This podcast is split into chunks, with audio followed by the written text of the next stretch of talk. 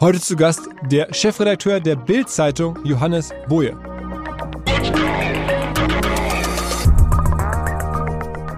Nö, wir erziehen nicht, das überlassen wir den öffentlich-rechtlichen, die das ja in ganz vielen Sendungen mittlerweile machen. Das würde überhaupt nicht zu uns passen. Wir möchten, dass sich unsere Leserinnen und Leser ihre Meinung selbst bilden können. Aber natürlich gehört zu Bild und zum Boulevard von Bild ähm, dazu, dass wir emotionalisieren, dass wir zuspitzen und dass wir starke Thesen haben. Für mich ganz wichtig, der These muss immer die Recherche vorausgegangen sein.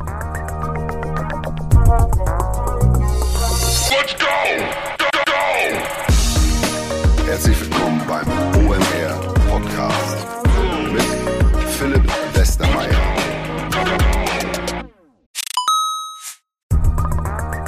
Ihr werdet euch wahrscheinlich fragen, warum unser Partner SalesViewer hier so oft im Podcast wirbt. Aber das ist relativ einfach zu erklären, denn wenn wir hier mittels Podcast Reichweite für SalesViewer erzeugen, dann besuchen natürlich auch hunderte von Menschen die Website von SalesViewer und SalesViewer kann dann mit dem eigenen Tool die Website-Besucher oder deren Firmen vor allen Dingen mit Klarnamen entschlüsseln. Also Podcast-Werbung führt zwangsläufig zu immer mehr Website-Besuchern und Website-Besucher lassen sich in Firmen Klarnamen von SalesViewer entschlüsseln und zu neuen B2B-Kunden machen. Und natürlich auch wir bei OMR sind sehr zufrieden mit SalesViewer nicht nur als Kunde, sondern auch als Partner. Wir setzen deren Tool ebenfalls ein zur eigenen B2B-Lead-Generierung und entschlüsseln damit die Website-Besucher von OMR, OMR Reviews oder anderen Tochterfirmen. Man sieht einfach, wer eure Webseiten besucht hat und wofür sich potenzielle Kunden interessiert haben. Neben uns, also OMR, sitzen aber auch noch deutlich größere Firmen wie Stepstone, Avato Systems, Sport5, Talon One oder die Vodafone-Tochter Grand Centrix bereits auf SalesViewer und generieren damit täglich neue B2B-Leads. SalesViewer ist bekanntlich auf unserem hauseigenen Software-Bewertungsportal OMR Reviews das bestbewertete Tool in gleich drei Kategorien und kann jederzeit kostenlos getestet werden. Wer also sehen möchte, wer auf der eigenen Website drauf war und diese Person dann am besten zu Kunden verwandeln möchte, der kann das alles kostenlos ausprobieren. salesviewer.com slash OMR. Zurück zum Podcast. Mal wieder ein Podcast mit einem Chefredakteur der Bild-Zeitung. Der letzte ist ungefähr ein Jahr her. Doch in der Zwischenzeit sind ganz viele Sachen passiert. Aber eins ist nach wie vor das Gleiche. Bild.de ist eine extrem relevante deutsche Website. Bild.de ist sogar die sechstgrößte Website nach Reichweite in Deutschland. Nur Wikipedia, Amazon, Facebook, YouTube und Google.com sind größer. Selbst Google.de ist den Kollegen von SEMrush zufolge kleiner als Bild.de. Also wahnsinnig relevante Seite. Gleichzeitig ist extrem viel passiert rund um die Bild, rund um Johannes Boje, so heißt der neue Kollege. Und ganz gut für mich, ich kenne Johannes schon seit einigen Jahren. Er war ja vorher Chefredakteur der Welt am Sonntag, davor in verschiedensten anderen Positionen, auch bei der Süddeutschen Zeitung, im Feuilleton übrigens, ganz interessanter Spagat. Über all das haben wir gesprochen und weniger tatsächlich über seinen Vorgänger. Wir hätten das gekonnt. Ich habe mir da allerdings nicht so spannende Antwort jetzt von ihm erwartet, deswegen habe ich das Thema so ein bisschen hinten angestellt. Stattdessen haben wir darüber gesprochen, warum Bild zum Beispiel nicht auf TikTok ist. Wirklich interessante Antwort dazu. Über Bild TV, wie das so läuft läuft, was er generell so vorhat, was denn eigentlich die Strategie ist jetzt von Bild und all das folgt gleich. Vorab noch ein Hinweis auf noch mehr, nämlich einen WhatsApp-Newsletter, den ich seit einigen Wochen verschicke. Einfach am Ende ganz, ganz komprimiert nur drei Links zu Artikeln, die ich in der jeweiligen Woche spannend fand. Wer diese Links bekommen möchte, wer in diese WhatsApp-Liste rein möchte, wir machen das mit Hilfe der Charles Software, die ermöglicht das. Bitte in die Show Notes gehen, dort klicken, euch anmelden, dann bekommt ihr drei Artikel jede Woche, die mir gefallen haben, mit einem ganz kurzen Kommentar via WhatsApp. Und jetzt rein ins Gespräch mit Johannes Boje. Erstmal moin Johannes. Hey, guten Morgen. Danke, dass du heute bei mir zu Besuch bist. Erzähl mal, ähm, ich habe gerade gesagt, große Zäsur. Wann hast du eigentlich geahnt, dass diese ganzen Entwicklungen, die in den letzten äh, Monaten bei Bild passiert sind, also auch gerade ne, rund um Julian Reichelt, dass die auf einmal auch dein Leben verändern können? Also da gab es schon immer wieder mal ähm, Hinweise, dass das hier vielleicht bei Bild ähm, nochmal zu einer Zäsur kommen könnte. Aber tatsächlich hat mich dann die Geschwindigkeit und als es tatsächlich soweit war, nämlich am 18. Oktober, das hat mich auch überrascht. Und ähm, ich bin da nicht morgens ins Büro gegangen und habe gedacht, okay, abends gehst du als Bildchef wieder raus, ähm, sondern bin ganz normal zur Arbeit gegangen. Und, da warst, da warst und, du Chefredakteur äh, der Welt am Sonntag, ne? Ja, ganz genau. Ich bin als Chefredakteur von Welt am Sonntag zur Arbeit gegangen und als Bildchefredakteur wieder raus. so war das. Das heißt, du bist hier wirklich ähm, rein, dann kam der Anruf äh, wahrscheinlich von Matthias Döpfner und dann, Mensch, kannst du mal kurz vorbeikommen und dann ja, ein bisschen mehr hat es sich abgezeichnet. Ähm, aber äh, das ging relativ schnell, erstaunlich schnell für so einen Wechsel. Und du musstest auch jetzt dann nicht irgendwie, also du hast auch gar nicht darum gebeten, einmal drüber schlafen zu dürfen oder sowas, sondern du hast dann sofort gesagt, okay, alles klar, mach ich. Nein, der, dieser Job ist ein totaler Traumjob, absolut. Und äh, da äh, habe ich keine, keine große Zeit gebraucht, um mich zu entscheiden. Krass. Wenn man dich kennt, dann ist das jetzt nicht unbedingt ein Job, wo man vor vielen Jahren gesagt hat, okay, das ist auf jeden Fall der Job für Johannes. Denn du warst ja mal Redakteur im, oder hast geschrieben fürs Feuilleton der SZ, also so journalistisch gesehen die ganz, das ganz andere Ende des Kontinuums. Äh, also keine ganz lineare Entwicklung. Ja, das ist Interpretation von dir, finde ich sehr interessant. Ganz viele Leute sehen das so wie du. Ich, ich sehe das naturgemäß ein bisschen anders. Also zum einen, klar, das ist ein weiter Bogen und das ist ein großes Feld. Und ich bin einfach nur unendlich dankbar und äh, finde das ein enormes Privileg, dass ich diesen kompletten Bogen schlagen darf im Journalismus. Ja, ähm, aber gleichzeitig finde ich schon auch, dass das eine lineare Entwicklung ist. Ich habe nie zu den Leuten gehört, die Journalismus für eine Kunstform gehalten haben oder für ähm, ja oder für Kunst äh, sogar, sondern mich hat immer interessiert. Ähm, äh, Journalismus äh, als Handwerk, äh, auch Journalismus als Geschäftsmodell. Wie funktioniert das? Wie komme ich an die Geschichten ran? Ähm, und eben auch die ganze Bandbreite, das ganze Feld. Wenn du dir jetzt überlegst, dass es auch Karrieren gibt, die sich über äh, verschiedene Berufe sogar ziehen, dann ist doch, wenn man innerhalb eines Berufs ähm, äh, äh von der einen Ecke in die andere Ecke äh, äh, wechselt oder vom einen Produkt zum anderen Produkt wechselt, ist das doch eigentlich gar nicht so weit. Ähm, erzähl mal ganz konkret, die Reise war ja so, also du warst ja noch äh, eigentlich Student oder hast dann, glaube ich, nebenher auch geschrieben äh, für die SZ zum Beispiel ähm, und bist dann zu Springer gekommen als Referent von Matthias Döpfner und bist dann davon äh, dann Chefredakteur der Welt am Sonntag geworden und dann von da, wie wir gerade schon gehört haben, zu Bild. So, man, so war es ungefähr, oder? Genau so war es, ja. Also ähm, ich habe tatsächlich so eine klassische Journalistengeschichte äh, irgendwie hinter mir. Ähm, ich habe schon eine Schülerzeitung gemacht aber dann ist die Geschichte vielleicht auch doch gar nicht so klassisch, weil ich eben immer auch nebenbei geguckt habe, was ist noch interessant, was interessiert dich noch und äh, was gibt es noch so. Und ich habe zum Beispiel vor vielen Jahren mal Geld damit verdient, dass ich Websites programmiert habe in einem total kleinen, vernachlässigbaren Umfang. Damals gab es noch Macromedia Flash und so und äh, ich äh, habe damals ActionScript gelernt. Ähm, damit äh, kannst du heute natürlich gar nichts mehr machen, das, äh, tote Technologie heutzutage. Aber soll heißen, ich habe schon immer auch so nach links und rechts geschaut. Und auch, das sind ja irgendwie aber auch benachbarte Bereiche des Journalismus. Äh, Medien, Informationsübermittlung, all das hat mich schon immer interessiert. Aber klar, mein Herz schlug und schlägt absolut auch äh, für, den, für den Kern dessen, was Journalismus ist. Dinge rausfinden, die andere nicht wissen. Ähm, äh, auch äh, die mächtigen äh, accountable halten, äh, äh, sie an ihre Verantwortung zu erinnern ähm, äh, und äh, so der Rolle der Medien in diesem Land gerecht zu werden. Ja, das ist das, was Journalisten, was glaube ich gute Journalisten im Herzen antreiben sollte und das ist bei mir zumindest so. Und da macht es dann erstmal ganz wenig Unterschied, ob du im Feuilleton der Süddeutschen schreibst oder ob du in Bild schreibst.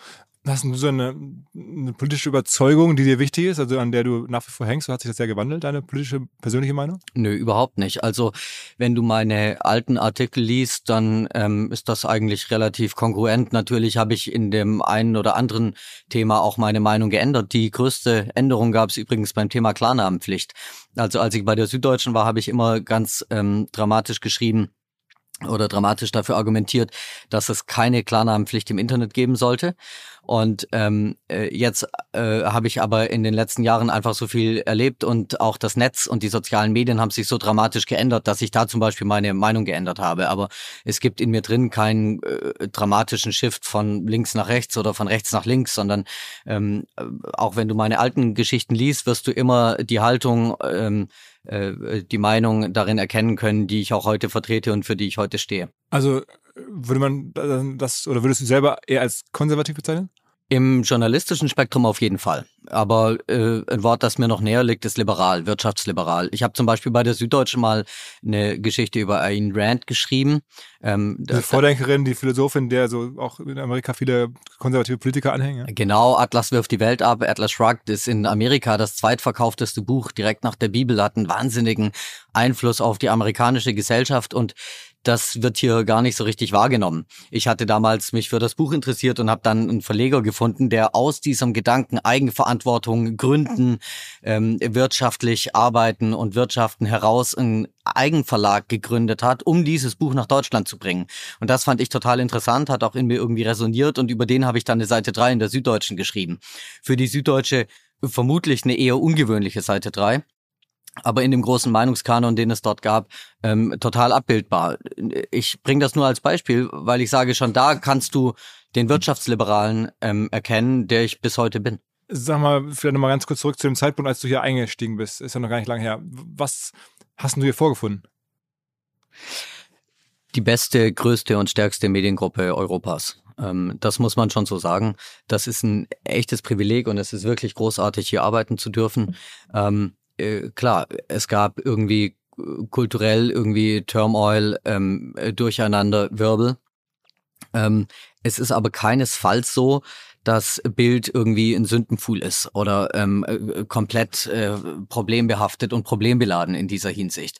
Das ist mir ganz wichtig, das zu betonen, weil ähm, Philipp, etwas, das ich als allererstes hier gemacht habe, ist, dass ich mit circa 100 oder eher 150 Leuten Gespräche geführt habe, one-on-one. -on -one. Und ähm, die habe ich äh, im Grunde zufällig ausgewählt und sage hier auch immer allen, meine Tür ist offen und kommt und wir machen einen Termin. Ich möchte euch alle kennenlernen und das hat, glaube ich, in den letzten Monaten sehr, sehr gut funktioniert. Und was mir da eben auch ganz viele gespiegelt haben, ist, dass es hier ganz toll ist und dass sie komplett glücklich sind und dass sie äh, möglicherweise irgendwie genervt sind davon, wie über Bild berichtet wird und über äh, äh Probleme und hin und her, die es da in der Vergangenheit gegeben haben mag ähm, äh, äh, dass, dass ihnen das nicht gefallen hat, aber dass sie selber hier komplett glücklich sind. Und das ist, äh, äh, und manche davon haben mich sogar gebeten, das auch mal zu betonen, weil dieses Außenbild, das natürlich von Bild gezeichnet wurde, überhaupt nicht ähm, konkurrent ist mit dem, was die Kolleginnen und Kollegen hier erleben. Das ist das eine. Das andere ist, natürlich gab es hier und gibt es hier möglicherweise auch an manchen speziellen, spezifischen Punkten kulturelle Probleme. Und das ist was, um das ich mich mit großem Nachdruck und natürlich auch gemeinsam mit Alexandra Würzbach, meiner Kollegin bei Bild am Sonntag und Klaus Strunz, ähm, ähm, der hier ebenfalls Chefredakteur ist, so wie Alex und ich, äh, äh, und äh, vor allem das Bewegtbild verantwortet. Wir drei kümmern uns darum. Ähm, wie viele Leute hast du jetzt hier so im Team? Also wie viele Leute bist du vorgesetzt sozusagen? Ähm, das sind mehrere hundert, 500, 600 Leute sind wir bei Bild. Und du bist jetzt ja auch noch gar nicht so alt eigentlich, ne? Wie alt bist du jetzt? 38. War das irgendwie jemals am Anfang ein Akzeptanzproblem? Da kommt jetzt ein Typ, der ist am Ende jünger als die meisten hier oder als viele, wahrscheinlich das Durchschnittsalter ein bisschen höher. Also rechne ich so, wenn ich die Doku gesehen habe, da hätte ich gesagt, okay, irgendwie eher so um die 40 oder, oder Mitte 40. Ähm, war das ein Problem jeweils hier, die Akzeptanz? Ich glaube, dass du mit dem Durchschnittsalter nicht ganz richtig liegst. Das liegt vielleicht auch daran, wer da in der Doku gezeigt wurde. Wir haben hier sehr viele junge Kolleginnen und Kollegen, was ganz toll ist. Ähm, mit der Akzeptanz hatte ich nie ein Problem. Okay. Hast du ein Problem damit, wie die Bild von außen auch gerade jetzt in der Phase oder generell gezeigt ist? Hat sich ja doch mal, fand ich, in den letzten Jahren so ein bisschen verschärft. Also wie jetzt eine andere Medien, Spiegel, ähm, auf, auf, auf Springer oder Bild gucken. Hat sich da was verändert? Es gibt halt immer drei Gruppen, ja. Es gibt die Gruppe ähm, derer, die dich lieben oder die deine Kundinnen und Kunden sind. Und um die kümmern wir uns mal in allererster Linie. Von denen leben wir und ähm, da bin ich stolz drauf, dass Bild mehr Menschen erreicht als jedes andere Medium in diesem Land. Das ist ja natürlich dementsprechend eine wahnsinnig große Gruppe.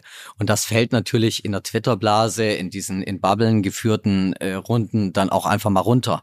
Ähm, ich denke halt, wenn wir hier unsere Arbeit machen, nicht daran, was für eine Kritik möglicherweise auf Twitter entsteht oder aus bestimmten Milieus kommt, sondern ich denke daran, wie geht es eigentlich äh, äh, einer deutschen Arbeiterin oder einem deutschen Arbeiter, die von der Schicht kommen, äh, die sich vielleicht noch eine Cola schnappen und eine Bild schnappen.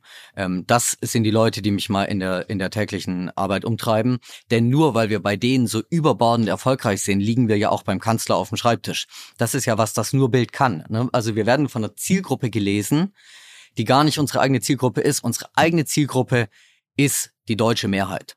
Und es sind viele, viele Millionen Menschen in Deutschland, die uns im Print, online, im Bewegtbild, TV übrigens auch auf Snapchat äh, äh, und äh, vielen, vielen jüngeren Medien, YouTube, ähm, äh, täglich konsumieren. Ja. Und weil wir bei denen so erfolgreich sind, erobern wir das politische Berlin, liegen wir bei Firmenchefs auf dem äh, Schreibtisch. Ich hatte gerade eben, bevor ihr gekommen seid, einen Ministerpräsidenten hier zu Gast, der gerne die Blattkritik gemacht hat, mit dem wir noch eine Runde im Hintergrund gesprochen haben. Und ähm, das ist natürlich einfach nur, weil so viele Menschen uns in diesem Land nutzen, lesen, zuschauen und so weiter und so fort. Und um die kümmere ich mich als erstes. Jetzt gibt es noch zwei andere Gruppen. Es gibt eine Gruppe, die uns abgrundtief hasst. Um diese Gruppe kümmere ich mich auch nicht, denn mit abgrundtiefem Hass kann ich gar nichts anfangen. Ich verstehe es auch wirklich nicht. Wenn mir gelegentlich jemand aus dieser Gruppe über den Weg läuft, dann äh, äh, bin ich immer offen, ja. Ich sage ja, wir nehmen Kritik an und man kann immer mit mir reden, aber wenn ich dann mit diesen Leuten rede, dann stelle ich ganz oft fest, die haben überhaupt keine Berührungspunkte zu Bild, außer zweiten Grades, nämlich dass sie hören, dass Bild irgendwie böse, schlimm oder verabscheuungswürdig sei. Wenn ich dann sage, was hast du zuletzt gelesen von Bild? dann fällt den Leuten, also meistens hört das Gespräch schon dort auf. Und ähm, dann gibt's natürlich auch Leute, die haben daraus ein Geschäftsmodell gemacht, ja. Wenn ich nun sage, ich ähm, bin der große Bildkritiker in diesem Land, dann verändert sich aber zum Beispiel was bei Bild. Zum Beispiel, ich gebe dir äh, nur eins, ähm, habe ich ja mit Wissenschaftlerinnen und Wissenschaftlern, die uns kritisiert haben, gesprochen. Das ist was, das haben viele, die sagen, sie sind die profiliertesten Bildkritiker in diesem Land, gar nicht äh, besprochen. Dazu ist äh, bei denen gar nichts erschienen. Woran ich ja auch sehe, das Interesse an Bild ist ein rein negatives. Also man berichtet in diesen Kreisen dann über uns, bei unseren ganz harten sogenannten Kritikern, ja, wenn äh, es was Schlechtes über uns in deren äh, Augen zu erzählen gibt. Das äh, Interesse ist kein aufrichtiges, ist kein journalistisches. Und deswegen interessiert mich dieser Teil nicht. Ähm, Im Übrigen ist das Kritik, die in der Regel aus Milieus kommt, mit denen unsere wirklichen Leserinnen und Leser eben gar nichts gemein haben. Ja. Ähm, Aber die Milieus sind dir persönlich, privat, ihr habt zum Teil wahrscheinlich gar nicht so fern, weil auch eine klassische Journalisten-Vita, da nehme ich an, da gibt es irgendwie überlappende Freundeskreise oder sowas. Auch ich radel mal durch den Prenzlauer Berg und, und, und, und tue es auch total gerne. Und das ist ja auch alles in Ordnung, aber ähm, wir machen hier ja Produkte für die Menschen da draußen. Und dann gibt's natürlich darüber hinaus die dritte Gruppe. Die liegt zwischen denen, die uns lieben und denen, die uns hassen. Und das sind Leute, die mir auch sehr am Herzen liegen. Ja, die sind unentschieden und die will ich natürlich für Bild gewinnen. Ganz viele sind es schon, aber ich möchte natürlich immer, dass es noch mehr werden. Und ähm, deswegen äh, äh, schaue ich, dass in dieser Gruppe, dass der Hass dort nicht rein diffundiert. Und das hat auch dazu geführt, dass wir bei Bild oder dieser Gedanke von mir dazu geführt, dass, äh, dass wir bei Bild jetzt mit Kritik auch vollkommen anders umgehen.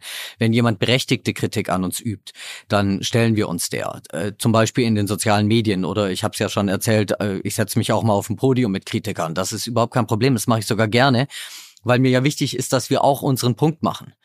Und äh, wir haben zum Beispiel auch einen Blog gegründet, für mich der eigentliche und echte Bildblog, in dem wir darüber berichten, was wir tun, warum wir es tun, wie wir es machen. Ähm, und da berichten wir auch darüber, wenn mal irgendwo ein Fehler passiert ist. Das gehört für mich absolut zu einer fairen und anständigen journalistischen Arbeit mit dazu. Und das führt ja auch dazu, dass in der Gruppe, die unentschieden ist, ich höre aus der immer öfter Sätze wie, na ja, also ich bin jetzt vielleicht kein großer Bildfan, aber was ihr zum Beispiel in der Ukraine-Krise macht, ist fantastisch. Oder ähm, die sagen, also äh, ich selber kaufe Bild nicht, aber ich finde schon, das Bild zu Deutschland gehört. Und das ist eine Haltung, die mir wahnsinnig wichtig ist. Ja, denn wenn jemand sagt, Bild gehört nicht zu Deutschland oder ähm, wenn jemand twittert, ähm, Springerpresse halt die Fresse oder Bild halt die Fresse, was ja Hashtags sind, die immer rauf und runter laufen, ist das doch letzten Endes die Absage ähm, an ein an Boulevardjournalismus, wenn es um Bild geht. Und wenn du aber keinen Boulevardjournalismus in diesem Land hast, dann wird Journalismus und wird auch die Möglichkeit, sich zu informieren in diesem Land zu einem Elitenprojekt. Und deswegen habe ich dafür schon immer, egal wo ich gearbeitet habe, überhaupt kein Verständnis gehabt. Es ist für mich ganz natürlich und ganz normal und sehr, sehr gut, dass es Bild gibt und dass es zu dieser Gesellschaft gehört und dass man eben auch den Leuten, und es sind ja Millionen, ähm, jeden Tag die Chance gibt, sich zu informieren, an der politischen Willensbildung äh, ähm, und am Meinungsprozess in der Demokratie teilzuhaben auch wenn sie möglicherweise nicht die Kapazitäten haben, finanziell von der Zeit her jeden Tag die FAZ oder die Süddeutsche oder auch die Welt zu lesen. Ja, Wie viele Menschen erreicht ihr im Monat? Im Monat erreichen wir halt Deutschland, 40 Millionen und jeden Tag über 13 Millionen ähm, in diesem Land. Und das sind aber über alle verschiedenen Plattformen kumuliert. Dann genau, die Marke Bild. Und glaubst du, dass man diese Menschen auch ein Stück weit mit prägen kann? Also man ist immer die Frage, gibt man denen das, was man vermutet, was, wie die die Welt sehen, oder kann man auch versuchen, sozusagen aus der Rolle heraus selber Meinung zu machen? Es versucht ja manchmal ganz offensichtlich. Oder, oder wie ist so das, die Balance zwischen, man muss sozusagen das beantworten, was an Meinung schon da ist, und man muss den versuchen, eine eigene Weltsicht zu verkaufen am Ende. Nö, wir erziehen nicht, das überlassen wir den öffentlich-rechtlichen, die das ja in ganz vielen Sendungen mittlerweile machen. Das würde überhaupt nicht zu uns passen. Wir möchten, dass sich unsere Leserinnen und Leser ihre Meinung selbst bilden können. Aber natürlich gehört zu Bild und zum Boulevard von Bild ähm, dazu, dass wir emotionalisieren, dass wir zuspitzen und dass wir starke Thesen haben. Für mich ganz wichtig, der These muss immer die Recherche vorausgegangen sein. Wir haben ja einige sehr, sehr harte Schlagzeilen in letzter Zeit gemacht. Ähm, zum Beispiel auch Es reicht, ne, als äh, nach wie vor Corona-Maßnahmen golden. Ähm, da ist es äh, galten, da ist es aber wichtig, dass wir ähm, uns vorher einmal genau angeguckt haben, wie ist die Hospitalisierungsrate, wie sind die Infektionszahlen. Und wenn man dann wirklich über einen bestimmten Zeitraum zu dem Entschluss kommt, es ist einfach überhaupt nicht mehr gerechtfertigt, dass die Grundrechte in diesem Land eingeschränkt sind, dann muss Bild auch volle Kanne draufhauen. Mhm. Und da wissen wir dann auch, ähm, das Gros unserer Leserinnen und Leser hinter uns. Wobei auch das ganz wichtig ist. Ne? Also wir schreiben nicht immer die Mehrheitsmeinung, sondern wir wir, ähm, wir sorgen dafür, dass sich die Mehrheit mit einer Meinung auseinandersetzt. Sehr oft ist es die Mehrheitsmeinung. Aber es muss nicht immer die Mehrheitsmeinung sein. Wir sind da völlig frei in dem, was wir tun und in dem, was wir machen. Und das macht eben auch das Überraschende an Bild aus. Ist ganz wichtig für unsere Marke. Ähm, aber das, das Klimathema, bevor wir zur Ukraine kommen, das Klimathema, finde ich, spielt ihr nicht so doll, wie es woanders gespielt wird. Ist einfach, weil es schwer ist, damit die Masse zu begeistern oder zu erreichen oder überhaupt dafür zu interessieren? Ähm, oder, oder weil es, weil ihr es nicht so kritisch seht? Oder? Nein, Philipp, es ist, ähm, es ist ehrlich gesagt, gibt es äh, ganz klare Gründe dafür. Ähm, und vielleicht darf ich vorausschicken, dass ich bei Welt am Sonntag die Better Future Konferenz gegründet habe, die sich ausschließlich mit Werten wie Sustainability, äh, Klimaschutz, ähm, auch Diversity, also den ganz großen und wichtigen gesellschaftlichen Trends auseinandersetzt. Ähm, die gibt's auch weiterhin, äh, ist sehr erfolgreich. Bei Welt am Sonntag bin ich, bin ich äh, nach wie vor auch sehr glücklich darüber. Also es sind Themen, die mich selber auch massiv umtreiben.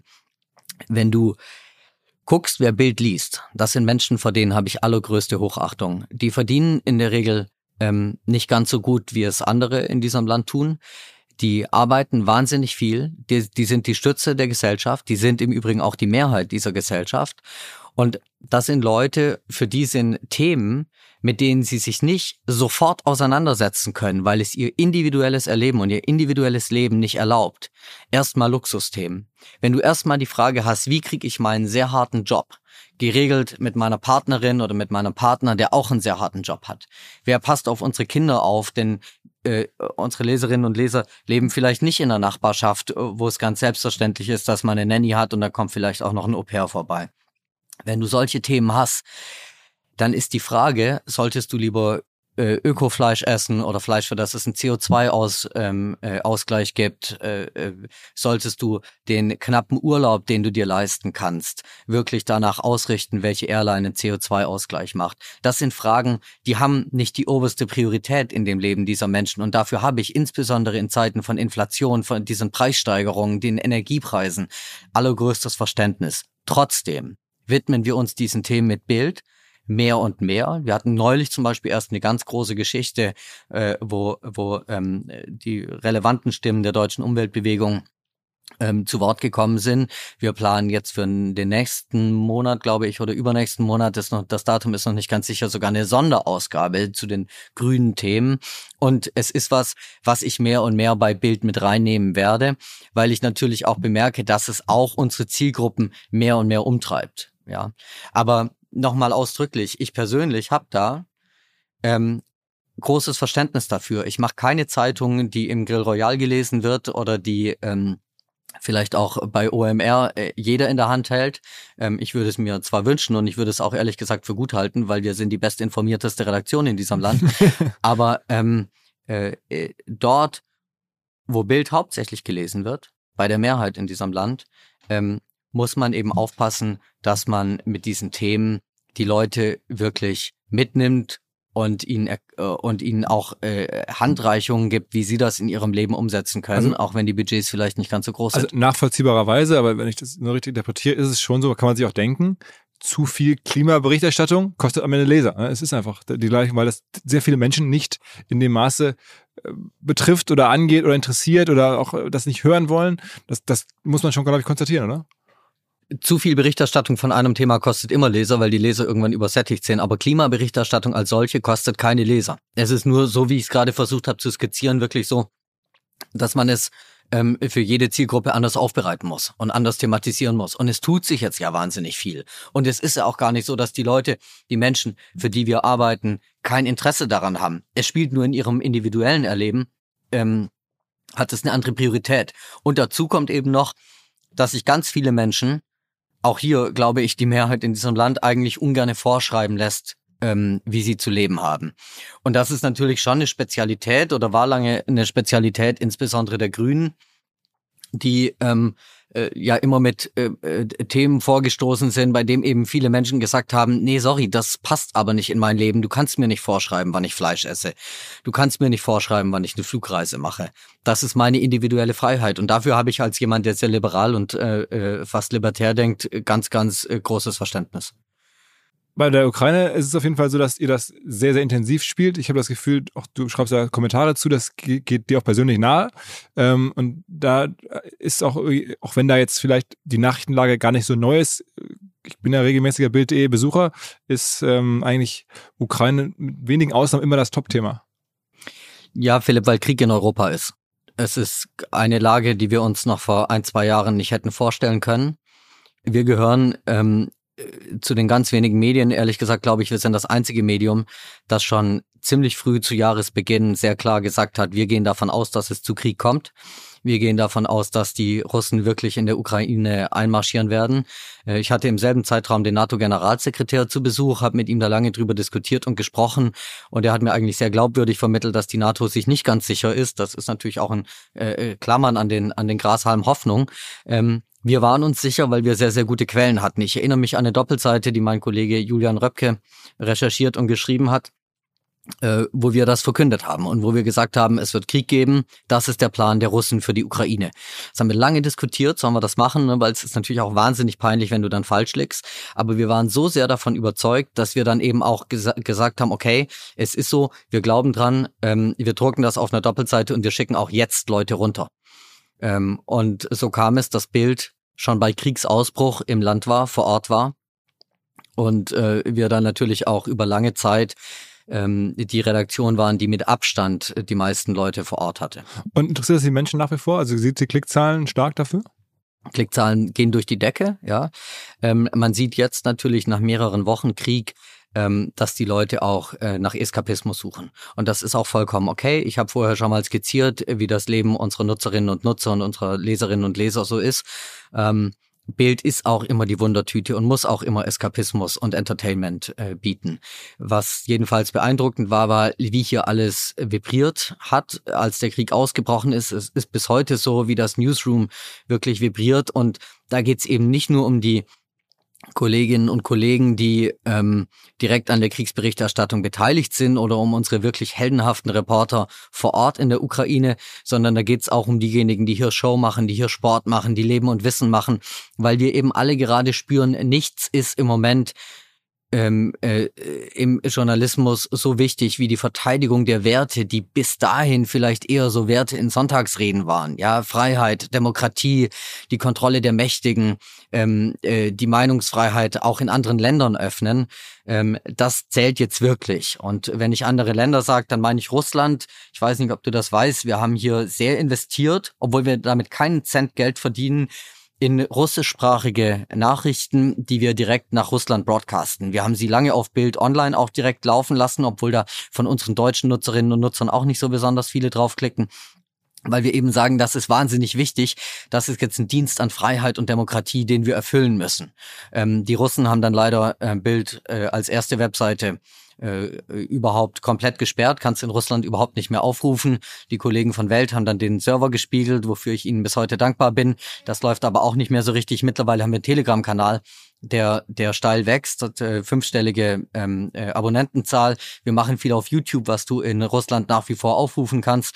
Und wir haben natürlich äh, in unserem Team mittlerweile auch viele Russen, die hier mitarbeiten.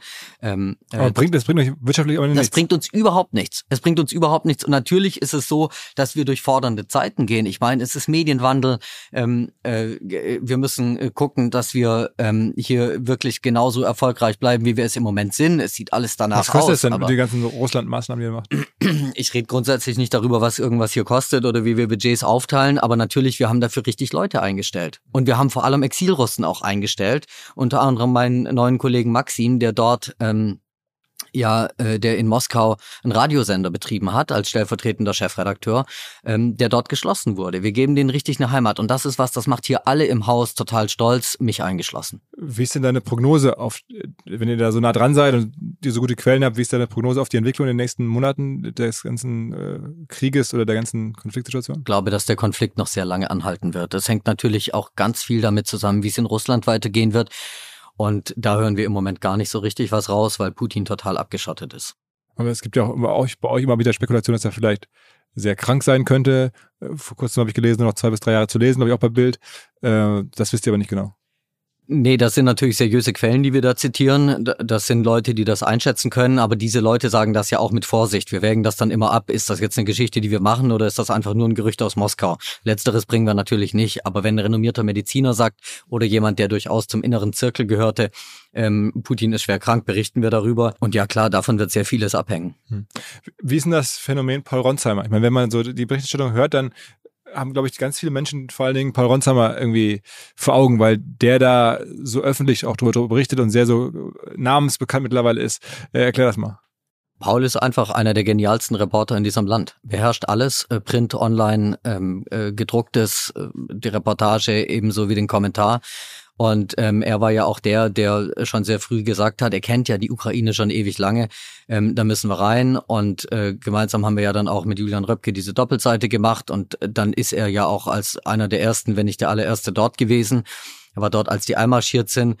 Und ähm, also er ist einfach äh, genial.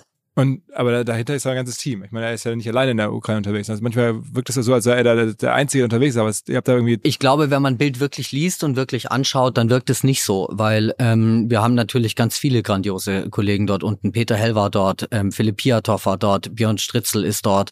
Ähm, also wie viele Menschen habt ihr unter, on the ground aktuell so? Äh, ist unter Beschuss geraten. Wir haben gerade ein Team dort, einen Reporter von uns mit mehreren Leuten um ihn rum, die ihm zuarbeiten, die ihm helfen. Ähm, das liegt aber daran, dass wir gerade durchrotieren. Also wir hatten bis vor kurzem noch drei Teams dort und das wird jetzt äh, wieder zu einem Wechsel kommen ähm, und dann werden es wieder mehr sein. Mhm. Mhm. Ähm, lass uns mal über, über eure ganzen Plattformen sprechen. Welche Plattform ähm, schafft denn die meisten Wachstumsraten aktuell? Also es, wo, wo guckst du am meisten hin? Wo, ist, wo tut sie am meisten? Bewegtbild und ähm, ganz klar online. Also Bild.de wächst und der Bild TV ist ja sozusagen auch mittlerweile ein Vollprogramm. Also es ist irgendwie, man kann das im Fernsehen gucken, man kann so die App gucken. Ähm, wie viele Menschen nutzen Bild TV? Wir haben mittlerweile sehr solide Marktanteile, ähm, äh, zum Teil Marktanteil von äh, über einem Prozent. Das ist immer, sind immer Zeitpunkte. Ähm, äh, mehrere zehntausend Leute gucken zu. Äh, das ist wahnsinnig stark gewachsen während des Kriegs und was mich besonders freut, auch jetzt im, ähm, äh, im Anschluss an den Krieg, gelingt es uns eben immer wieder auf ähnliche Marktanteile zu kommen. Und kann man das gut monetarisieren? Ich meine, kriegt man, also die Anstrengungen lohnen sich schon aber auch wirtschaftlich? Klar, auf jeden Fall. Also äh, das Geschäftsmodell von TV ist ja Reichweite und ist Werbung und das klappt. Hast du so ein bisschen die äh, Kritik daran verfolgt, so Bild TV, dass so ein bisschen ja auch häufig irgendwo ins Lächerliche gezogen wurde, ähm, wie ihr das angefangen habt? Äh, würdest du sagen, dass du das den Kurs verändert hast oder das irgendwie nochmal, greifst du da stärker ein mittlerweile? Ich würde einfach sagen, äh, dass ja sehr offensichtlich ist, dass diese Kritik weitgehend verstummt ist. Mhm. Und die Zielgruppe, die er erreicht, die kann man am Ende an die Werbewirtschaft verkaufen, wie das ja in dem Bereich üblich ist. Das ist ein ganz normaler TV-Sender und ähm, der monetarisiert seine Reichweite über Werbung. Ähm, auf einer anderen Seite ist es aber kein normaler TV-Sender, weil hier ja was ganz Besonderes gelungen ist. Das ist ja alles aus dem laufenden Betrieb rausgestemmt worden.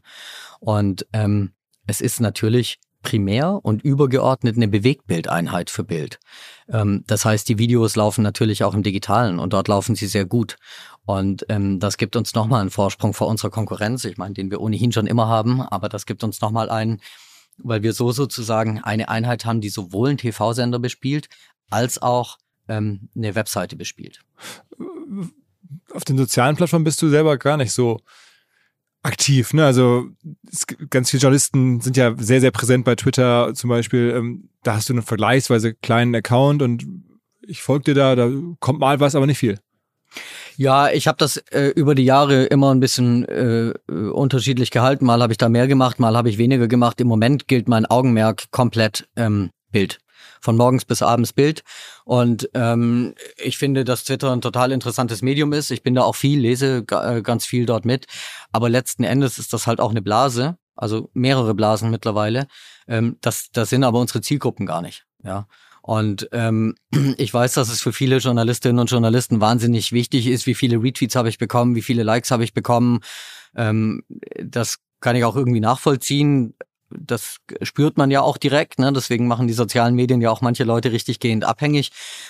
Aber ich kümmere mich um die Leute, mit denen wir unser Geschäft machen. Mhm. Ähm, und andere Plattformen? Also bist du selber noch sozusagen in der TikTok, also mäßig drauf? Guckst du an, was ihr bei TikTok macht und sowas? Also ich selber bin ja noch bei LinkedIn. Da poste ich ab und zu mal was. Aber auch da, ähm, die Selbstdarstellung finde ich jetzt gar nicht so wichtig. Ähm, also das Verständnis für die Plattform ist sehr wichtig. Also gerade ja, da, das habe ich aber, glaube ich. Ich war zehn Jahre ja Tech-Journalist und kenne die Plattform eigentlich alle, also nicht äh, die ganzen zehn Jahre Tech-Journalist, aber viele, viele Jahre Tech-Journalist. Und ähm, ich kenne die Plattform, glaube ich, schon aus dem, aus dem FF. Ich bin auf manchen auch mehr privat unterwegs. Ähm, du hast TikTok angesprochen.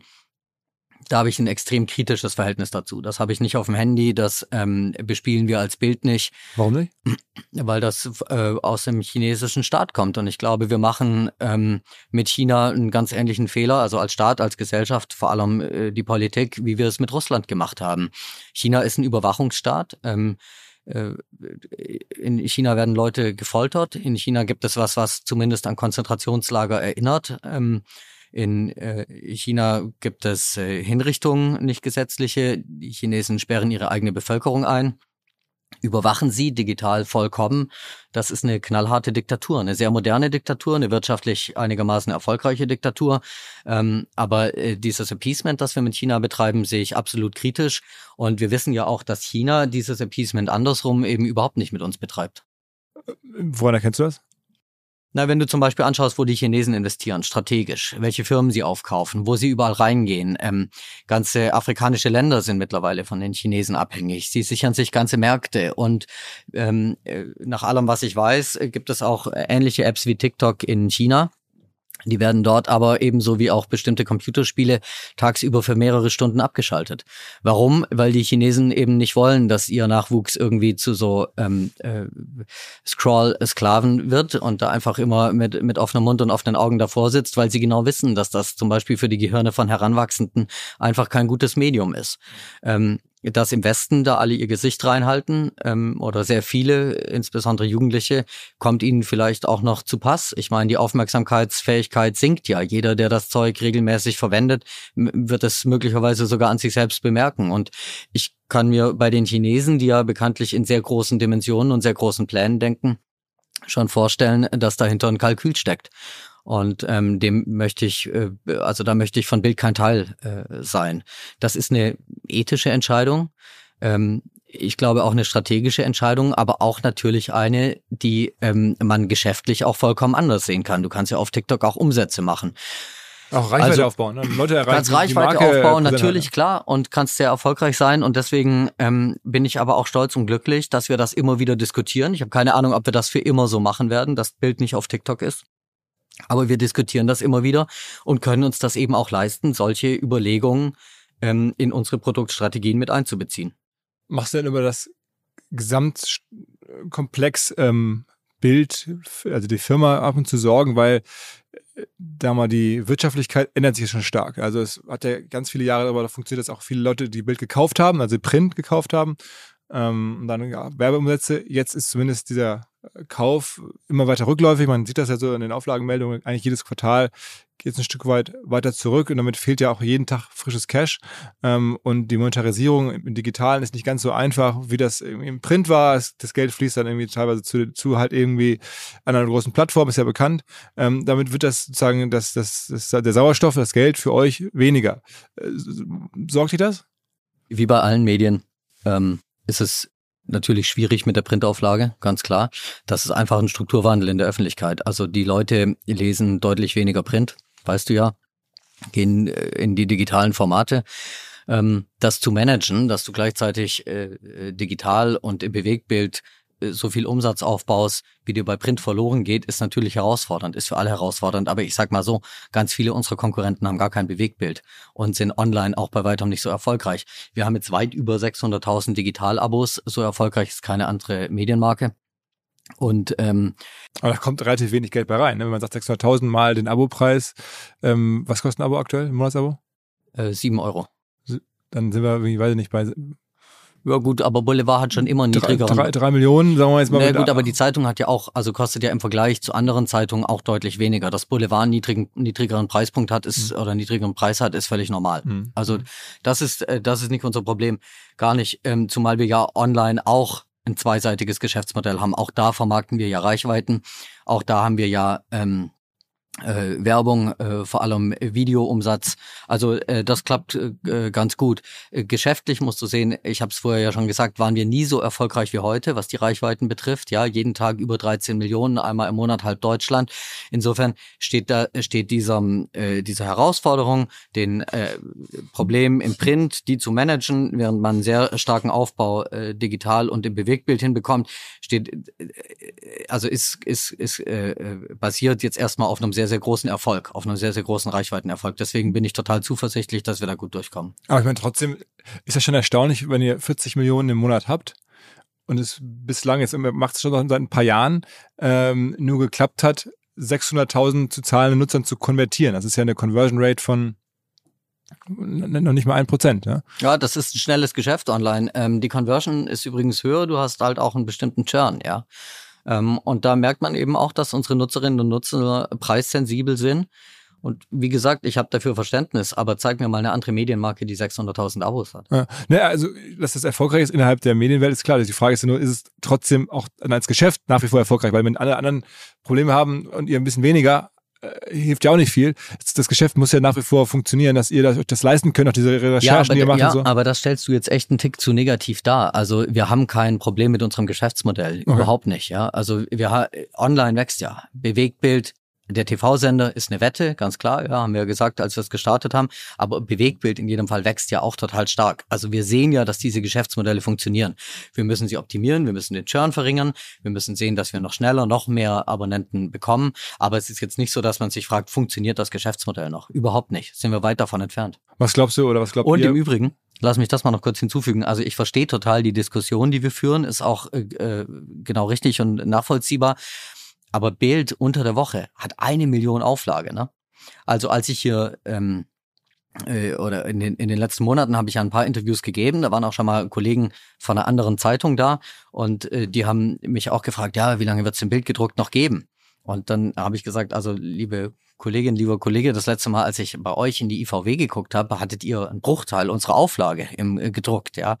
Und ähm, die, die Frage hat es dann auch nicht ins Interview geschafft, wofür ich Verständnis habe. Aber also diese, diese Debatte ist so ein bisschen, so ein ganz kleines bisschen, äh, bei allen wirtschaftlichen Herausforderungen, die wir haben, ist sie so ein kleines bisschen eine Phantomdebatte bei einer Million Auflage. Ja, auch wenn die Auflage sinkt, ganz ja. klar. Ja. Okay, das heißt, nach wie vor kann man mit Bild auch als Business gutes Geld verdienen. Und das Aber hallo, ja klar.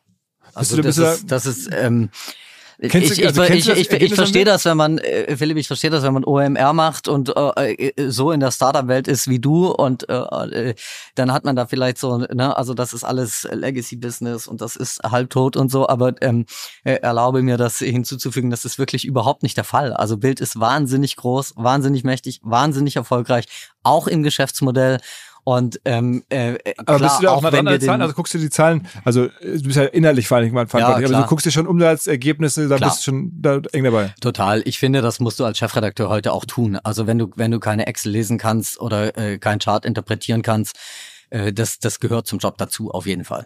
Ist ist äh, der Job für dich auch, sagen wir mal, persönlich äh, lukrativ? man verdient natürlich deutlich mehr als, äh, als Redakteur, klar, auf jeden Fall. Ach, aber weil, weil der Sonntag war es wahrscheinlich ein bisschen weniger. Na, natürlich verdienst du als Bildchef mehr, als wenn du eine Sonntagszeitung hast, gar keine Frage. Aber ähm, ich glaube, man verdient noch mehr, wenn man OMR gegründet hat.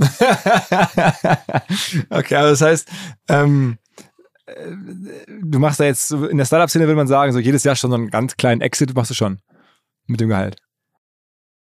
Äh, äh, also die, die Startup-Szene ist jetzt ja, äh, schwimmt jetzt ja, geht jetzt ja irgendwie leider bergab. Ähm, ist weniger Geld da, ja? Ähm, ich weiß nicht, ich, ich weiß trotzdem nicht, ob sich das matcht. Nee, glaube ich nicht. Weiß ich nicht. Okay, okay, okay. Kommt immer auf den Exit drauf an. Aber es hat, ich meine, du musst dein Leben auch ein bisschen umstellen, wirst wahrscheinlich auch jetzt andere Auflagen, also dein Leben anders leben müssen, ne? Ich meine, Sicherheitsthemen und sowas alles. Ja, also über, über Sicherheitsthemen reden wir, äh, reden wir nicht. Äh, zutreffend ist leider, dass der Hass auf Bild, der ja manchmal auch irgendwie äh, bei Leuten, die sich selber zu den Guten, äh, Schönen und Starken dieser Gesellschaft zählen, äh, seinen Ausgang nimmt dass der halt regelmäßig in ernsthaften Bedrohungen oder Drohungen oder Beleidigungen mündet. Das ist so. Das betrifft äh, leider auch nicht nur mich, sondern natürlich auch andere Kolleginnen und Kollegen. Das ist echt ähm, nicht schön was manche hier über sich ergehen lassen müssen in den sozialen Medien, weil sie bei Bild arbeiten. Und ich bin froh, dass sich der Verlag da in jeder Hinsicht perfekt um uns kümmert. Also, das heißt, wenn ich jetzt mit der Stelle, du bist jetzt zumindest mal, meine These, musst du nicht kommentieren, Einkommensmillionär, dann ist davon auch ein bisschen Schmerzensgeld. Äh, nee, Schmerzensgeld gibt's für den Job überhaupt nicht. Das wäre ja auch völlig verkehrt, weil ich erleide überhaupt keine Schmerzen. Aber hast du manchmal Gewissensbisse zumindest, so in dem Sinne, dass ihr ja auch, sagen wir mal. Aber für was? Äh, zum Beispiel, ich habe mich das vor kurzem gefragt, weil ich bin aufgewachsen mit Boris Becker. Ja. ja. Ähm, und habe dessen ganze Karriere verfolgt und ja. heute tut er mir ein bisschen leid, wie das gelaufen ist. Ja, ähm, mir auch. Und dann sehe ich natürlich bei euch, wie der da im Gefängnis, wie er da mit dem umgeht. Ähm, wie wir da mit dem umgehen, was meinst du denn? Also nein, wir, das, das, auch seine, seine, seine, seinen Tiefpunkt weiter sagen, dokumentiert und, und veröffentlicht und da denke ich mir, pff, da würde ich fast am liebsten mir ihm für ihn wünschen, da würde jetzt äh, nicht noch weiter drüber das groß aufgezogen, große Headlines entstehen, weil der Mann ist am Boden. Ja, also ich, ich äh, verstehe, was du sagen willst, aber äh, Boris Becker ist mit Bild groß geworden. Mhm. Und das trifft ja auf ganz viele zu. Und ähm, das sind ja Leute, die über Jahrzehnte davon profitiert haben, dass die Boulevardberichterstattung immer über sie da war, die das auch, die die Nähe gesucht haben, die ähm, sich hier auch melden und die sich hier gemeldet haben. Also deine Empathie ähm, finde ich äh, finde ich toll, aber ähm, ich weiß gar nicht, ob ihn das jetzt so extrem stören würde, ihn persönlich, ähm, denn er hat die Nähe zum Boulevard ja auch in seiner Karriere, die war ja immer da. Das mhm. gehört zu dieser Karriere natürlich auch dazu. Aber er hat wahrscheinlich nicht kommen sehen, dass es also jemand, der diese Nähe sucht, der ist ja manchmal vielleicht auch ein bisschen naiv und ahnt nicht, dass das auch beinhaltet, wenn es mal nicht so gut läuft, bleibt die Nähe weiterhin da. Philipp, wir reden über den größten deutschen äh, Sportstar oder einen der größten deutschen Sportstars der, der vergangenen Jahrzehnte. Hm. Ähm, dem jetzt Naivität zu unterstellen und ähm, man muss ja auch gucken, dass er Leuten massiv geschadet hat. Also ich meine, der Mann ist jetzt gar nicht einfach verurteilt worden, äh, irgendwie, weil die, weil die Richterin oder weil das Gericht schlecht drauf war, sondern ähm, das ist jemand, der hat eine Straftat begangen, der ist äh, von einem ordentlichen Gericht in einem Rechtsstaat verurteilt worden, der hat immer eine große Nähe zur Berichterstattung und zum Boulevard gesucht. Und ähm, das ist äh, vollkommen in Ordnung, über den weiter zu berichten, ganz klar. Aber man braucht manchmal in dem Job, das will ich darauf hinaus. Das ist äh, übrigens auch ähm, Teil des Geschäftsmodells vieler Leute. Ich meine, diese Leute haben, will jetzt nicht da über alle gleichermaßen reden, aber äh, viele haben ja auch Werbedeals, Sportartikelherstellern und so weiter und so fort. Die tragen dann entsprechende äh, Klamotten ähm, äh, auch wenn sie von uns abgelichtet werden. Also das äh, fast möchte ich sagen, es ist vielleicht fast ein bisschen naiv zu sagen, ähm, äh, dass das jetzt so wahnsinnig tragisch für ihn ist, wenn wir da weiter berichten.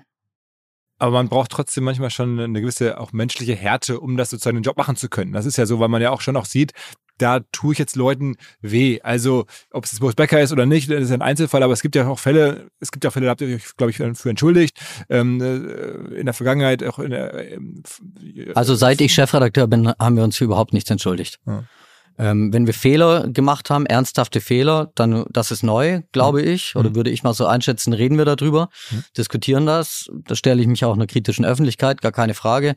Ähm, ich habe mich für nichts entschuldigt, weil ich auch keinen Anlass bislang dazu sehe. Wenn wir aber etwas machen würden, wo ich sage, meine Güte, äh, wie konnte ich nur oder äh, wie ist das hier passiert, dann würde ich mich dafür auch entschuldigen. Aber äh, also welche, welche was die menschlichen Härten betrifft, ja.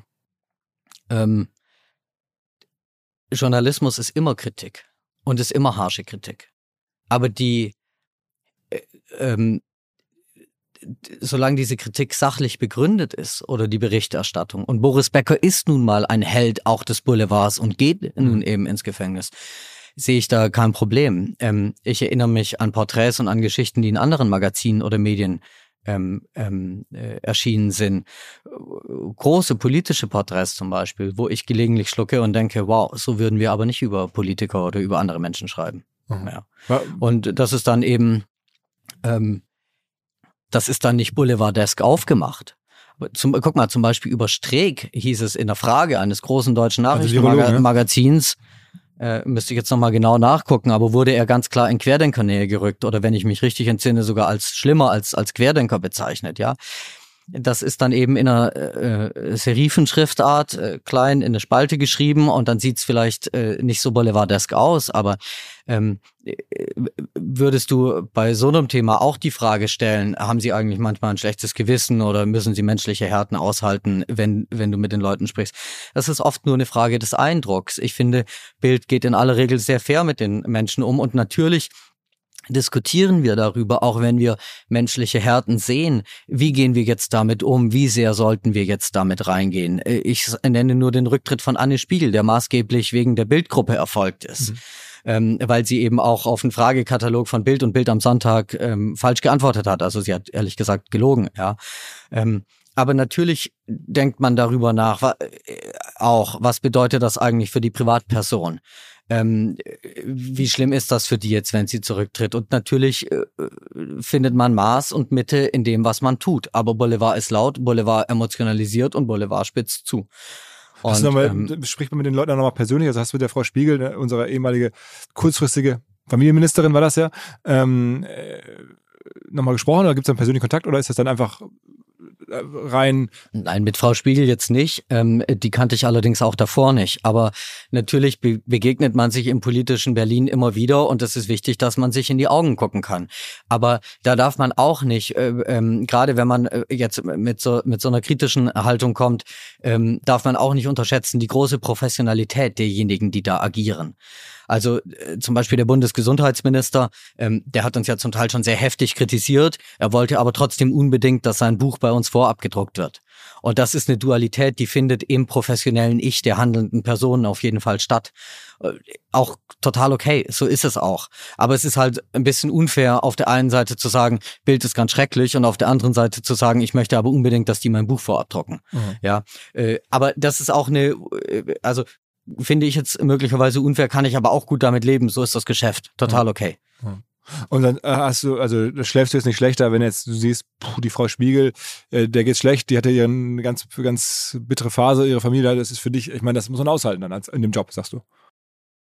Ja, schlecht schlafen ist grundsätzlich eine, eine schlechte Idee. Ähm, äh, äh, äh, kennst du ja, wenn man viel zu tun hat und viel arbeitet, ist es immer gut ausgeschlafen zu sein.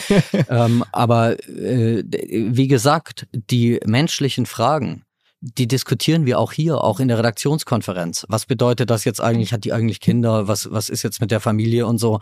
Ich rede jetzt auch äh, etwas, äh, nehme jetzt den Fall Spiegel auch, um das etwas zu verallgemeinern. Das treibt die Leute hier genauso um wie in einer anderen Redaktion. Ähm, das gehört zum Geschäft, dass man das mitbedenkt, auf jeden Fall. Und auch Grenzen zieht. Ganz klar. Wie ist denn bei euch das? Aber lass dich da wirklich von den, von den großen Buchstaben äh, nicht zu sehr verwirren. Also diese Diskussionen werden hier geführt, wie in jedem anderen Medienhaus auch. Wie Vielleicht denn, sogar besser und wie empathischer. Denn, wie ist denn die Balance zwischen ähm, dem, was sozusagen der Algorithmus euch vorgibt, was ihr oben auf der Bild.de Startseite haben solltet, weil da sehr viele Klicks kommen. Und wie ist deine oder die Meinung der Redaktion, was da oben sein sollte? Also was dominiert, was hat mehr ähm, Relevanz oder, oder wie, wie weckt ihr das ab? Also geht das streng nach Klicks? Sagt ihr okay, das zieht jetzt gerade Nein, nein, um Himmels Willen, nein. Also natürlich spielt das eine Rolle. Äh, datenbasiertes Entscheiden ist ganz wichtig, auf jeden Fall. Aber wir machen ja Journalismus. Also entscheidend sind die journalistischen Kriterien. Also es sind schon 60, 40 oder so. Viel mehr Journalismus, ja. Also äh, was hat Relevanz, ähm, was ist überraschend, was ist ein Scoop, was haben wir exklusiv, die ganz klassischen Fragen des Journalismus. Nur so kannst du ein packendes Produkt schaffen. Okay, also. Und im Übrigen, Philipp, und das ist das Schöne, das überschneidet sich ja auch immer sehr. Also ähm, eine gute Geschichte klickt halt auch gut. Und deswegen ist diese, ist dieser Unterschied, der vielleicht in deiner Frage sich ein bisschen widerspiegelt, oder dieser Gegensatz zwischen Klicks auf der einen Seite oder Reichweite auf der einen Seite und dann journalistische Ethik, ja, auf der, auf der anderen Seite der existiert so gar nicht. Also wenn du eine gute Geschichte hast, wird die auch gut laufen. Also, aber manchmal habe ich das Gefühl, okay, jetzt kommt Mats Hummels mit seiner neuen äh, Affäre ähm, ganz oben. Aber das, äh, ich sehe schon, du klickst dann auch drauf. Äh, äh durch, ich, ich bin Mats Hummels-Fan, also will ich natürlich wissen, was er macht. Ähm, äh, aber das ist dann schon so, dass man das Gefühl hat, okay, das muss jetzt gerade so gut laufen, dass ihr sogar das jetzt ähm, stärker gewichtet als neueste Entwicklung in der Ukraine oder sowas. Also das ist dann schon, dann ist das nein, eine das ist die, nein, das ist das ist die Wundertüte. Also das ist ja auch in jedem anderen Medium so. Ähm, du kannst nicht immer nur, also natürlich kannst du sagen, in der Ukraine leben Menschen, äh, äh, sterben äh, Menschen, die dort leben und das ist jetzt immer das Wichtigste. Es ist immer oben, ja.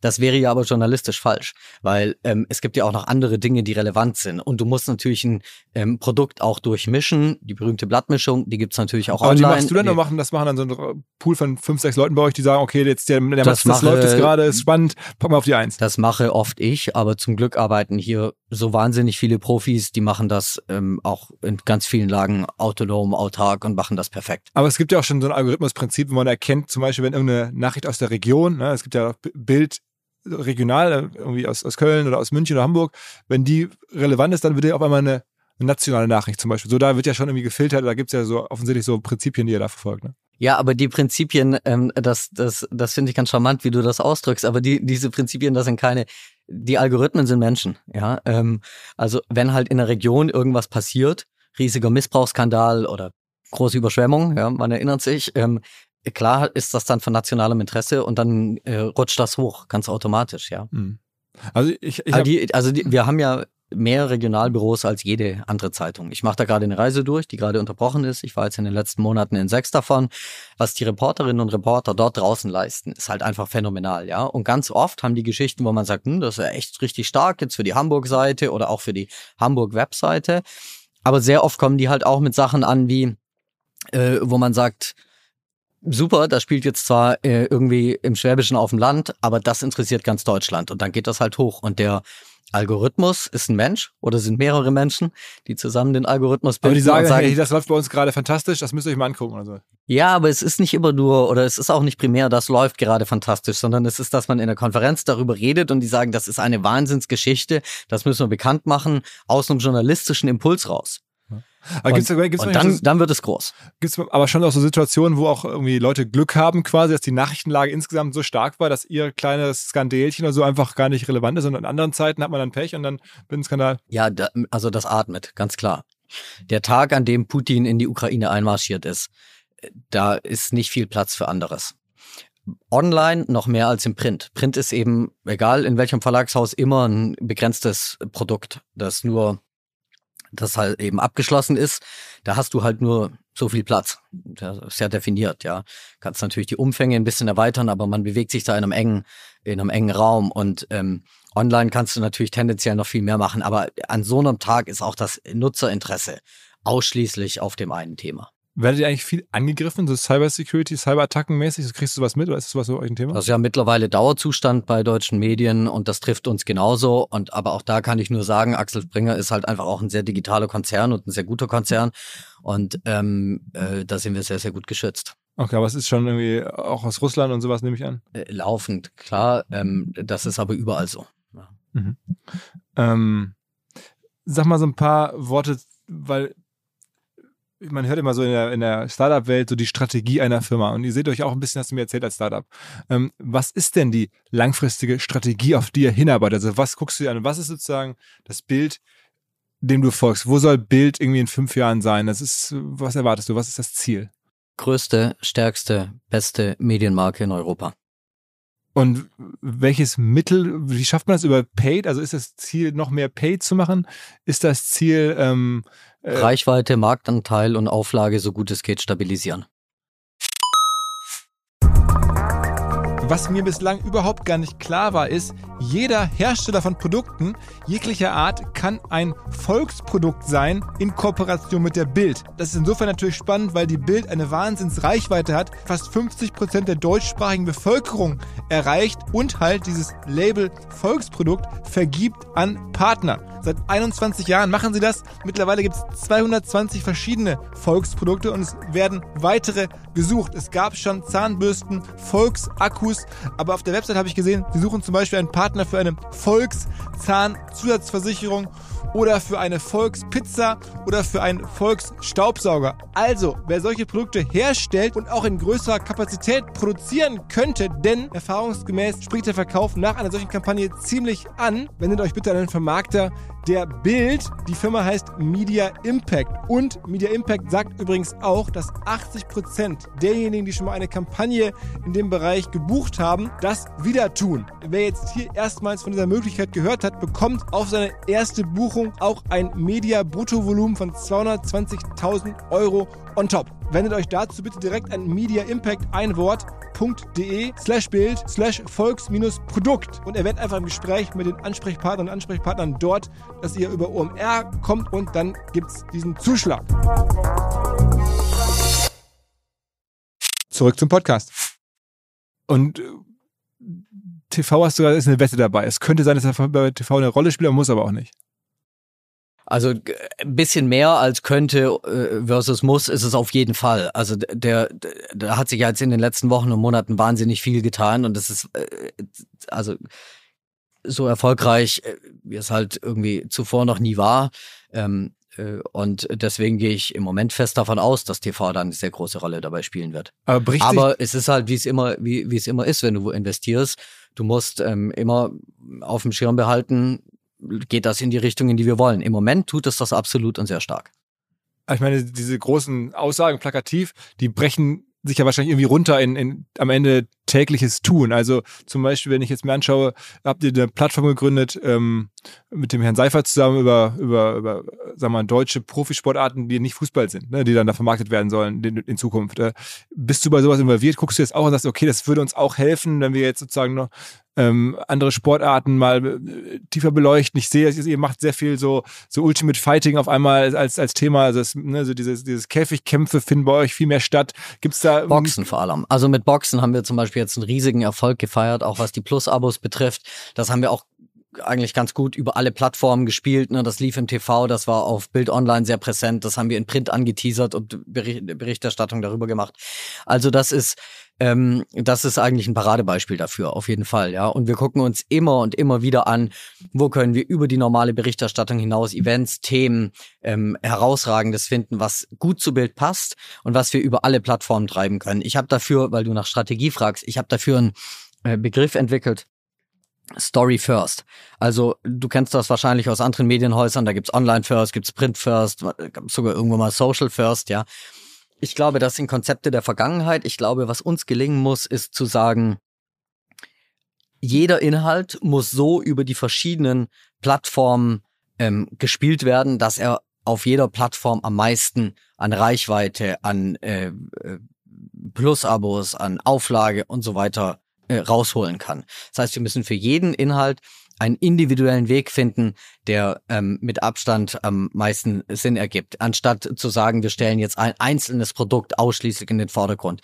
Das klingt sehr kompliziert, ist es im Alltag aber nicht wirklich, weil ähm, natürlich äh, ist es dann für viele Stories, zum Beispiel für alle Stories, die Breaking und exklusiv sind, die wir aber in der Exklusivität nicht halten können, kommt dann natürlich Bewegtbild und ähm, äh, online zuerst weil äh, du wirst es für Print für den nächsten Tag nicht halten können. Es gibt aber auch äh, genaue Gegenteile. Zum Beispiel äh, hatten wir neulich ein geniales Gewinnspiel äh, äh, bei Bild, was sehr zu Bild gehört. Eine Bild kämpft, Bild hilft. Das ist eben eine Seite von uns, die auf Twitter wenig wahrgenommen wird, die aber viele Millionen in Deutschland wahrnehmen. Da hat jetzt zum Beispiel gehört, dass wir mit einem großen ähm, Lebensmittelhändler 400 ähm, äh, Euro Gutscheine, ähm, äh, sehr, sehr viele davon verlost haben, um den Leuten jetzt in der Inflation zu helfen, günstig an Lebensmittel zu kommen, ja, oder ihnen einfach das Leben zu erleichtern. Und das war eine Geschichte, wo wir gesagt haben, innerhalb des Story First Gedanken, das ist jetzt ein Print First Gedanke, weil wir haben es exklusiv, es kann uns niemand klauen, niemand weiß, dass wir es machen.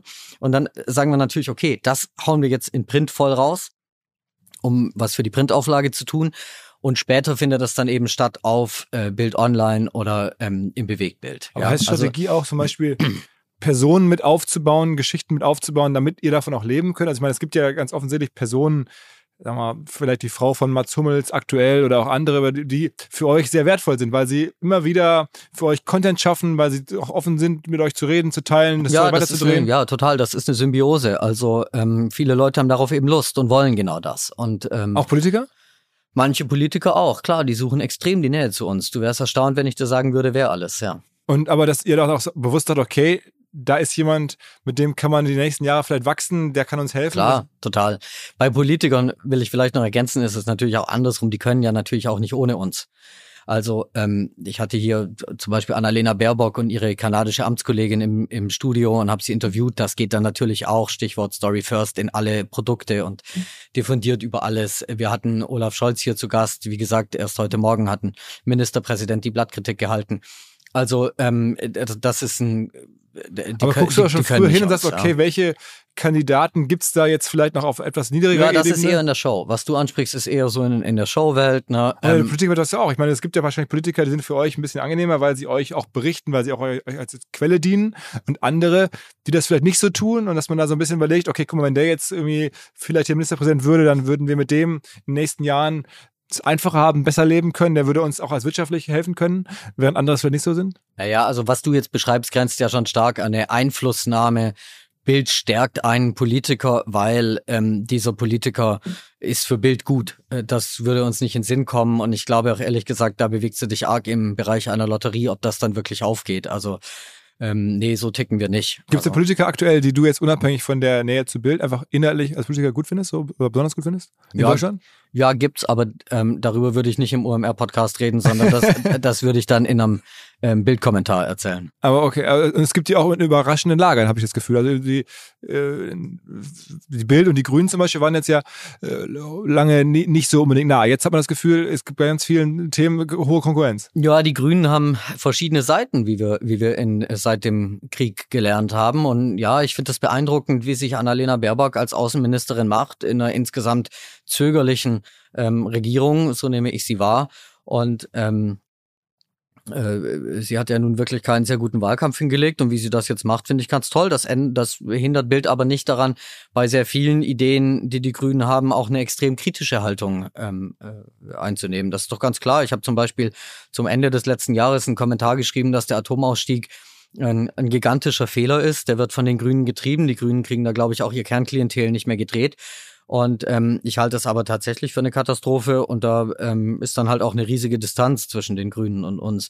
Daran siehst du, Bild ist wirklich, die Wundertüte ist wirklich so überraschend und ich würde auch sagen, so fair und so neutral, dass ähm, ja, also Grüne können bei uns gelobt werden im Kommentar und Grüne können bei uns äh, harsch kritisiert werden im Kommentar und je nach Themengebiet innerhalb einer Woche oder auch innerhalb weniger Tage. Also äh, das gehört einfach zum Geschäft und wir sind da nicht dogmatisch. Bist du eigentlich so generell jetzt diese ganzen Krisen, die man da sieht, Krieg, Inflation, was natürlich viele eurer Leser, hast du auch schon be beschrieben, nochmal härter trifft, weil das äh, Einkommen ohnehin geringer ist. Ähm, äh, Lieferketten, Wirtschaftsthemen, ähm, Spaltung. Äh, du bist ja sehr nah dran. Bist du trotzdem optimistisch für die Zukunft? Für, ich meine, du hast ja noch viele, viele Lebensjahre vor dir, da, wenn du Kinder haben solltest, ich will dich jetzt hier öffentlich nicht fragen, ähm, äh, dann, dann ähm, für die auch. Also, wie ist denn dein Blick auf die Welt? Ich bin in vielerlei Hinsicht ein Zweckpessimist. Und was das ganz große Bild der Menschheit betrifft, bin ich ähm, optimistisch, weil es ja in den letzten Jahrzehnten, fast Jahrhunderten halt auch immer einfach nur besser wurde für die Menschheit. Und das hat mit Fortschritt und mit ähm, Forschung und mit Demokratie und vor allem Rechtsstaatlichkeit zu tun. Und das sind Prinzipien, für die der Westen jetzt eben einstehen muss. Und wenn er das tut, so wie es zum Beispiel die Amerikaner in der Ukraine im Moment tun, dann habe ich die große Hoffnung, dass sich diese Prinzipien auch noch weiter um die Welt verbreiten und dass dementsprechend auch noch andere Länder ähm, ähm, in dieser Hinsicht, nicht in der kulturellen Hinsicht, sondern in dieser Hinsicht westlicher werden. Und dann, glaube ich, gehen wir einer guten Zukunft entgegen. Ich glaube zum Beispiel auch, dass der Klimawandel sich nur durch Fortschritt wirklich aufhalten lässt und verbessern lässt. Deswegen ja auch das Thema mit der Atomkraft, über das wir gerade gesprochen haben. Ähm, irgendjemand muss den Fusionsreaktor jetzt einfach ähm, mal hinbekommen. Ähm, äh, ich glaube, eine Gefahr für die Gesellschaft ist wirklich, wenn wir in was zurückgehen, was ich als fast als eine Art neue Romantik äh, äh, beschreiben würde, eine Abkehr von der Wissenschaft, vom Faktischen. Ähm, und was man in den USA ja auch sehen kann. Hin zu, hin zu, hin zu einem, hin zu einem gefühlten Wahrheit, hin zu einem emotionsbasierten gesellschaftlichen Miteinander. Das würde ich, würde ich für schwierig halten. Und klar, das kann man, das kann man in den USA massiv sehen. Und das sind dann auch Dinge, die mich ähm, sehr nachdenklich stimmen. Aber im Großen und Ganzen ähm, bin ich ein, bin ich ein Optimist durch und durch, ähm, wenn auch im Kleinen und im Alltag gelegentlich ein Zweckpessimist. Was ist für euch noch groß dieses Jahr? Also worauf gibt es noch so ein bisschen bestimmte Bild-Highlights? Also Fußball-WM stelle ich mir vor, ist noch ein wichtiges Thema. Ich glaube tatsächlich, dass unsere Sonderausgabe zur Nachhaltigkeit ähm, äh, ziemlich cool werden wird. Da freue ich mich sehr drauf. Ähm, dann natürlich Sportevents, du hast es gerade schon angesprochen. Ähm, Politikberichterstattung wird groß bleiben. Aber da weiß man nicht genau, was kommt. Der, der, Krieg keine großen Wahlen oder so. so. Und dann, das aber mit Abstand natürlich Wichtigste in diesem Jahr ist, dass Bild 70 wird. Ja, okay. Und da werden wir eine Hammer-Ausgabe hinlegen ähm, äh, zu unserem Geburtstag, auf die ich mich schon wahnsinnig äh, freue, wo die Planungen schon laufen. Was sind da? Ähm, da werden wir exklusiv einige Nachrichten verkünden in der, in der Ausgabe. Also nicht uns betreffend, sondern ähm, ich glaube, dass wir da äh, viele Stimmen bekommen werden, die uns Nachrichten liefern. Und ich glaube, das wird wirklich eine total besondere Bildausgabe. Eine, die also man, eine ganz normal, also es liegt normal am Kiosk, wird jetzt nicht verschenkt. Nee, manchmal? die liegt normal am Kiosk. Und ich glaube aber, dass das, und das kann ja nur Print, deswegen rede ich auch die ganze Zeit von Ausgabe, das kann nur Print, das wird echt ein Sammel, Sammlerobjekt werden. Wann, wann kommt das? Ähm, das kommt im Sommer. Okay, okay. Also ansonsten, Wahlen sind keine große, also Fußball-WM, darauf bereitet man sich auch schon wahrscheinlich wochenlang vorher vor. Das wird ja ein Riesenthema. Klar, das macht das geniale Team rund um Matthias Brüggelmann, unseren Sportchefredakteur. Und äh, das wird natürlich bei Bild absolut riesig werden. Bist, auf allen bist du denn auch da selber in Arabien unterwegs? Nee, ich fahre nicht hin. Okay, okay. Aber äh, ich meine, das ist ja auch ein schwierige, schwieriges Regime dort. Ähm, Gibt es auch viele viel Themen, aber da seid ihr dann doch natürlich trotzdem dabei und auch vor Ort und so. Natürlich, und da gilt doch das, was auch schon bei Olympia in China galt. Ja, ähm, das Prinzip mit den Sportlern, für den Sport, aber gegen die Gastgeber. Ja, also Saudi-Arabien jetzt natürlich nochmal anders gelagert als in China, aber in China war das meine Devise.